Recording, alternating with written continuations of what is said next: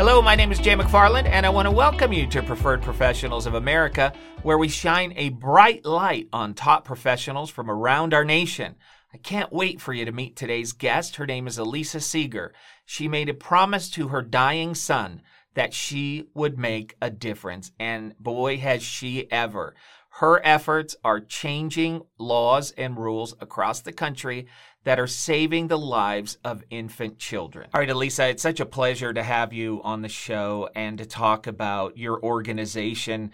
Just do me a favor, just tell me a little bit about your background and, and why you started the ALD Alliance.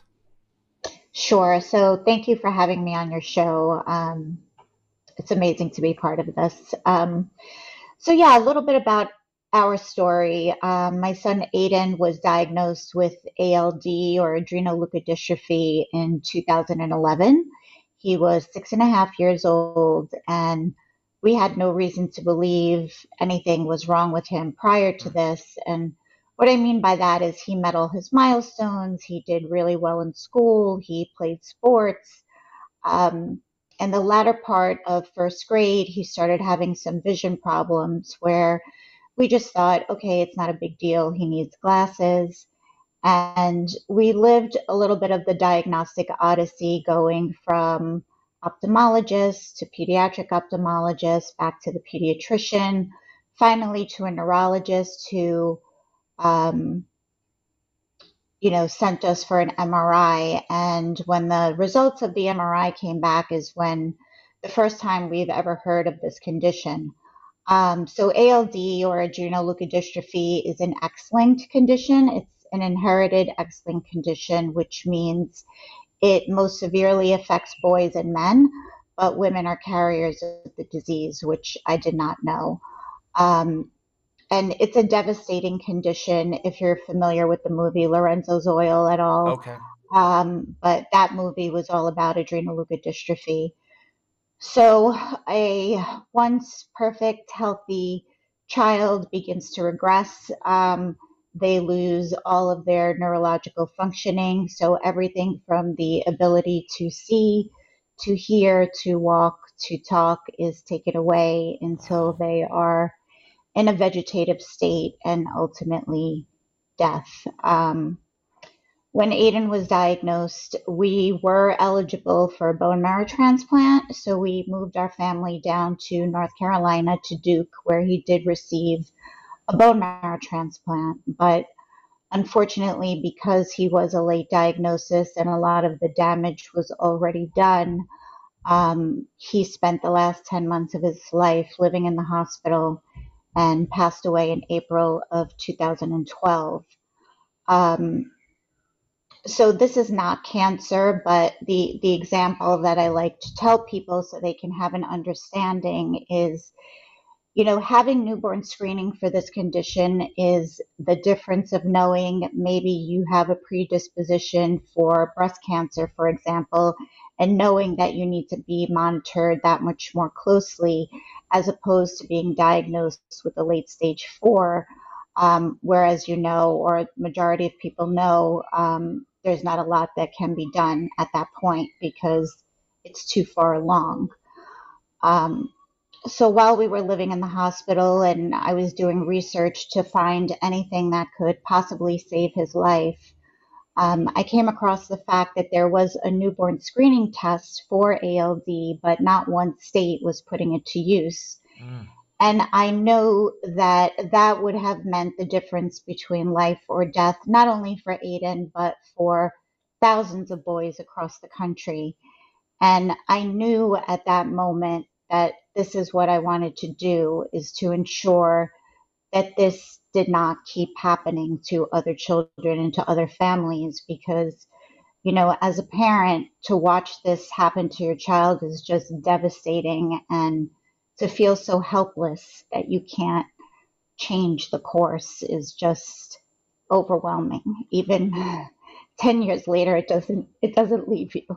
Well, I can't, so, I, can't I can't imagine, Elissa, um, uh, what, what you went through. And then I'm sure it compounds with the idea that if it could have been detected earlier, uh, that the outcome would have been very different. Yes. Yes. Yeah. Um, uh, so I started the foundation that was originally called the Aidan Jack Seeger Foundation in honor of my son in late 2012, and our primary goal was newborn screening. So in March of 2013, actually March 29th of 2013, which was exactly 11 months to the day that we lost him, um, Aidan's Law was signed in New York. Mm-hmm. So we became the first state to test every baby born for this condition. So it was added to New York's newborn screening panel. Um, even though this, you know, was amazing and I and I was really grateful for it, um, that's when I realized, but what about everyone else, right? Right. Um, right.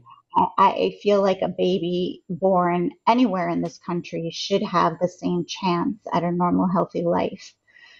So, although newborn screening is one of the most, um, you know, successful public health systems that that are that exists in our country, it's still broken, and we can still fix the disparity that exists right now. And what I mean by that is again, Aidan's law was signed, but we had 49 other states that were not testing for this condition. And those families were open to, and those children, those boys were, again, going to go through what we went through as a family as a late diagnosis because unless they had a family history, they would have no idea that their son had this condition. So I started out by speaking at other states' newborn screening committee meetings. Um, and before COVID, I was very active in that. And, um, you know, I'm grateful to say, actually, as of yesterday, we are at 24 states that are screening. Um, wow. Um, Missouri just added, so very exciting news. Uh, Missouri was added yesterday. Um, but again, it, it's not enough, right? I think about, I live in New York and I think about, you know, depending on the time of day or where you are, it can take me 10 minutes to get to New Jersey. But a baby born in New Jersey is not being tested. Mm. So, what will you say to those parents in the same situation as I am? Oh, I'm sorry. If you would have just lived, you know, five miles, 10 miles to the east or the west, your child would have lived but because you live here, your child didn't. I mean, it's just incomprehensible to me that this is what's happening in our country in 2021. Um, so again, you know, going back to the state initiative, uh, the last five years I've been working on a federal initiative um, that would make this universal throughout the country. So we started the federal initiative about five years ago. In 2016, I had bills introduced by Senator Schumer and Congresswoman Clark. Um, unfortunately, they did not go anywhere. Um, that at that time it was ALD specific. But what we have done in the last two years is change that to being inclusive of any condition that's on the federal recommended uniform screening panel. And what that is, is the federal government has a panel that they put together where conditions are nominated to. And this panel takes the time to ensure that the test uh, for the condition is valid and that there is a viable treatment method in place once the babies are diagnosed. So, just to backtrack a little bit um, and explain what newborn screening is, um, whenever a baby is born, uh, no matter what hospital across the country, there's a blood spot card. So, before the baby leaves the hospital, there's drops of blood, five drops of blood that are taken from the heel of the baby's foot. And that blood spot card goes to that state lab. That state lab is where um, is what determines how many conditions are being tested for. So again, I just, you know, want to be clear that this is nothing additional that the family or the child has to go through. This is something that is being added on the lab level with blood that is already being collected at birth at every hospital across the country. Well, and that's what that's what I was going to ask you about. I was wondering, you know, it's fantastic 24 states have done this, but there are still so many states left. What is the pushback? Is there an added expense to the testing? Is it that they just don't know about ALD and there's not enough knowledge about it? What is what do you find the resistance is when you talk to these different legislators? Sure. No, that's that's a great question. So, from speaking in so many states, I've probably spoken in about 15 to date at their newborn screening committee meetings. What I've realized the biggest obstacle is the funding. But the funding is nominal. And I just want to use my story as an example again just to really showcase what this what this means. Um, my son's medical bills were almost $5 million. He was wow. inpatient for 10 months, seven months at Duke, three months at NYU, um, almost $5 million. And that's not including, you know, the loss for us as a family with productivity and not being able to work and, you know, everything that comes with that. That's just medical bills. New York is the third largest state in the country. We have 250,000 babies born each year. And when Aidan's Law was signed, it cost us about $500,000 to implement this. Mm. So the price of a cup of coffee is what it costs to test every baby at birth. So, yes, there is a cost, but again, it's minimal and it does vary state to state. So, in New York, it was a little less expensive because we do own our equipment. Some states they outsource, which it could be maybe $5 a baby. But even at that price, I mean, just look at the difference from one child that was a late diagnosis and what that costs the health system. I mean, of course, our primary goal here is to save lives and to stop this from happening.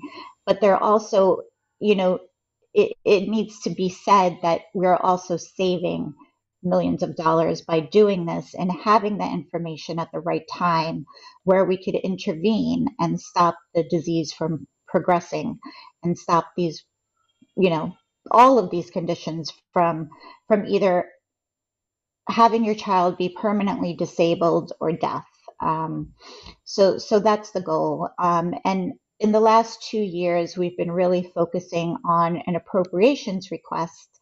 So there would be direct funding from the federal government to go directly to the states to do this. Um, Right now, there are four conditions on the federal recommended uniform screening panel that are not being tested for nationwide. So there are 35 conditions total. There's 31 right now that are in every state except for these four. ALD is one of them, SMA, um, MPS 1, and Pompe. So those four diseases is what I'm fighting for right now. Um, and again, we've been asking for $15 million every year because we understand, you know, as much time as I spend with the newborn screening labs, we do understand that not every state can start, even if they had the money, because there's other obstacles, whether they have the personnel or the space or the equipment. So we need to give some time. But right now, any condition that is added to this federal panel can take a decade or more.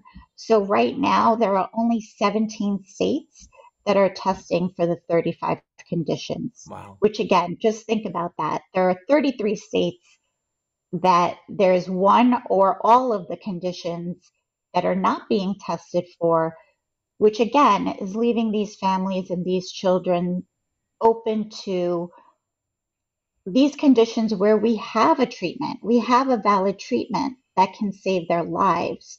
So, you know, again, my goal is to have this funding added um, and for it to continue. And we're trying to fix this problem. So, yeah. right now, New York has Screen Plus, it's a pilot program. There's 15 conditions, new conditions that are on this panel. And eventually, those conditions will be nominated and go to the federal recommended uniform screening panel so this will be an ongoing issue as new conditions are added. So I'm trying to solve that problem right now Um, even if we can cut down the time from 10 years to five, imagine how many lives we'll be saving in that time. Um, so that's basically the initiative in a nutshell. Yeah, yeah. I, am curious, what percentage of children uh, are born with ALD? Sure, that's a, that's a great question. So there's actually it's not that rare. So ALD is one in fifteen thousand. Where if you look at something like ALS, for example, that we all know about because it has so much media attention, and um, ALS is one in 50,000 and wow. does not have a treatment. Does not have a treatment. We do have a treatment if it's caught at the right time. And the only way that that can happen and ensure that every baby is picked up is through newborn screening because yeah. we do have the time to monitor them. Yeah, I'm just curious why why is it then that, that, I've never heard about it, and I, and I'm sure that's one of the obstacles is that the general population isn't aware of this, so there's no pressure from the general population on legislative bodies to do something about this. Uh, that seems like one of your biggest hurdles is just getting the information out to everybody about ALD. You're you're 100% right. And that's why I'm really grateful for doing your podcast. Um, you know, we are a grassroots effort. We don't have a lot of money. We don't have any celebrity um, that's affiliated. You know, we've tried that. Um, so the more people that we can get to know about this and, and to join our effort is is really what will make it happen. We do have a change.org petition that has about 250,000 signatures. So that's been helpful when I've been, you know, in DC talking to legislators. I can actually break it down and tell them how many people have signed on from their state.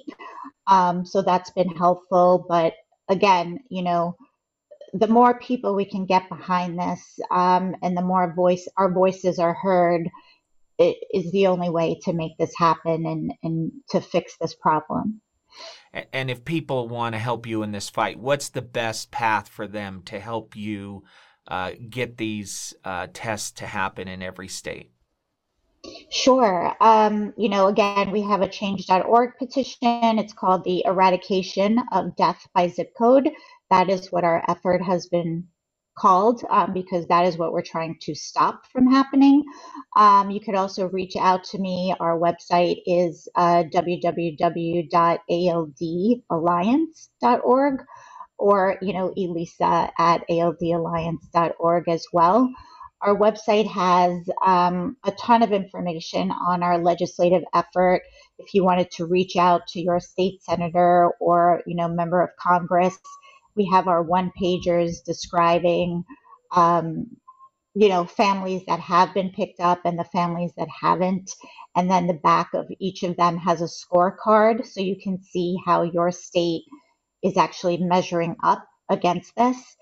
And, you know, unfortunately, it is some of the smaller states um, that, that are left behind. I think maybe because they just don't have the funding or they're, you know, just not, they don't have the resources to do this. And again, I believe a baby born in North Dakota is just as important as a baby born in New York. You know, every single child born in this country should have that same chance at a normal, healthy life.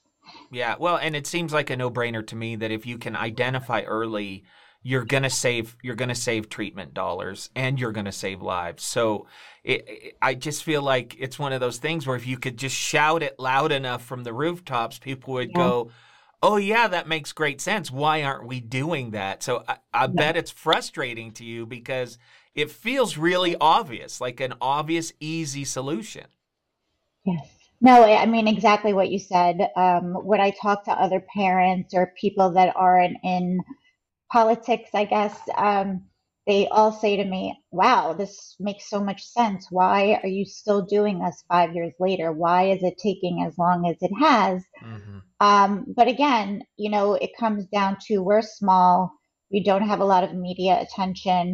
Um, and I think that's what's really going to get it to the finish line is having more and more people know about this.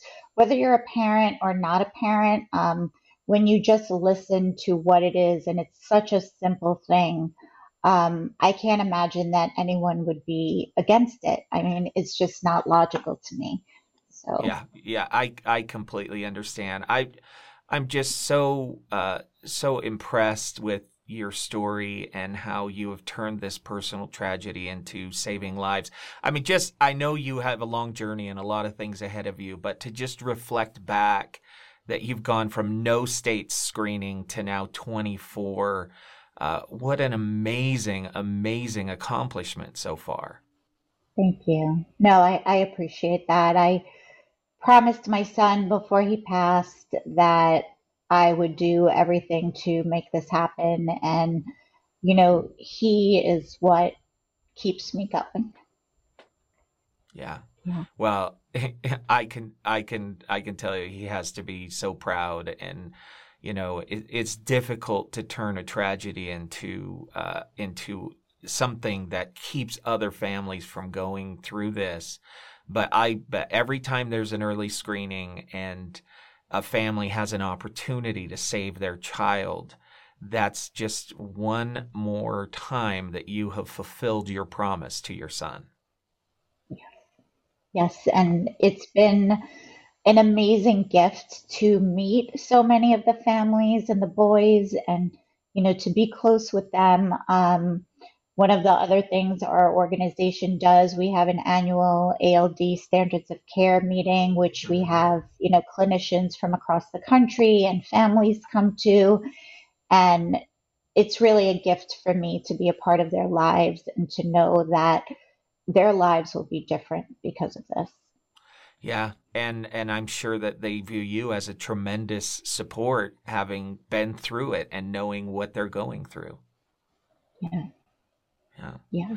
Well, thank you so much for sharing your time. Thank you so much for your effort. I think you're changing the world and you're saving lives and I'll just be honest with you. I didn't know about ALD. I didn't know about your mm-hmm. battle and your fight. So I'm very grateful that you have taken on this challenge because I wonder how long it would have gone if you hadn't have had decided and made that promise to your son. We might still be at zero states. And yeah. and that would just be horrific to think about. Yeah. Exactly. Is there no, anything else you would like to share about ALD or this battle or this journey that you think that our listeners should know about? I mean, I would just suggest if you can go on and sign our petition, that would be really helpful. We're trying to get to half a million signatures. Um, hopefully, I'll be back in DC soon. I've been doing a lot of Zoom calls or just phone calls with different legislators. But, um, you know, we could really use all the help we can get and you know just even signing that petition is is is a big help and maybe sharing it on social media or you know anything that would just uh, help to push this forward. Absolutely. Well thank you so much for your time today and hopefully we can send a lot of people in your direction and let's let's get to 50 states. Let's get that yeah, done exactly thank you so much Shay. it was a pleasure talking to you thank you for your time you're so welcome. Once again, I want to thank Elissa for joining us today. I am so amazed and awestruck by individuals like her who turn a personal tragedy into a lifelong quest.